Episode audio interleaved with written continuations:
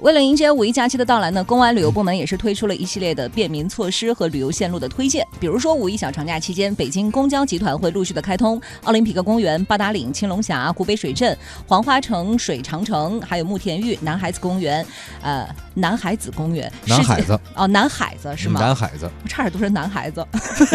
请问有女孩子 公园？我不想去男孩对不子起公园，，南什么南海子公园，它叫海子。海子这个地方，方原来是那个行宫，嗯，它那个就啊是行宫麋鹿啊苑旁边儿，嗯就是在麋鹿苑，在那个瀛海镇附近。最早的时候呢，是猿人有一个在这边可以捕猎，但后来呢，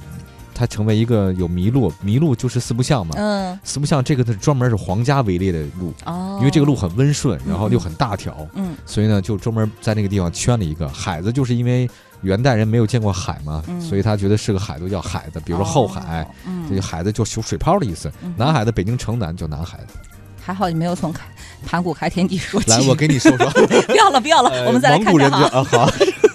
另外，包括像是世界地热博物园 等好，等这个景地区方呢的，我跟你讲 一下，是在南宫，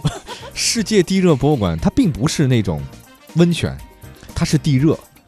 好，来我们说下一没事个儿，。继续。我看你， 你继续吹。 哦，南宫呢是这样的，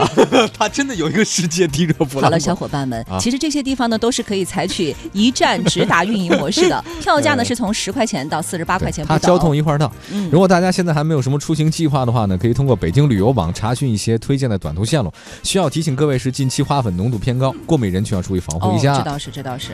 呃，哎呀，反正明天开始嘛，嗯哦，明天还是一个上班的日子是吧对？对明天工作日，大家从今天开始的话，可以计划自己的行程了，还是挺开心的，特别替你们开心。我们也自己傻开，就是我们自己这没心没肺地替他开心。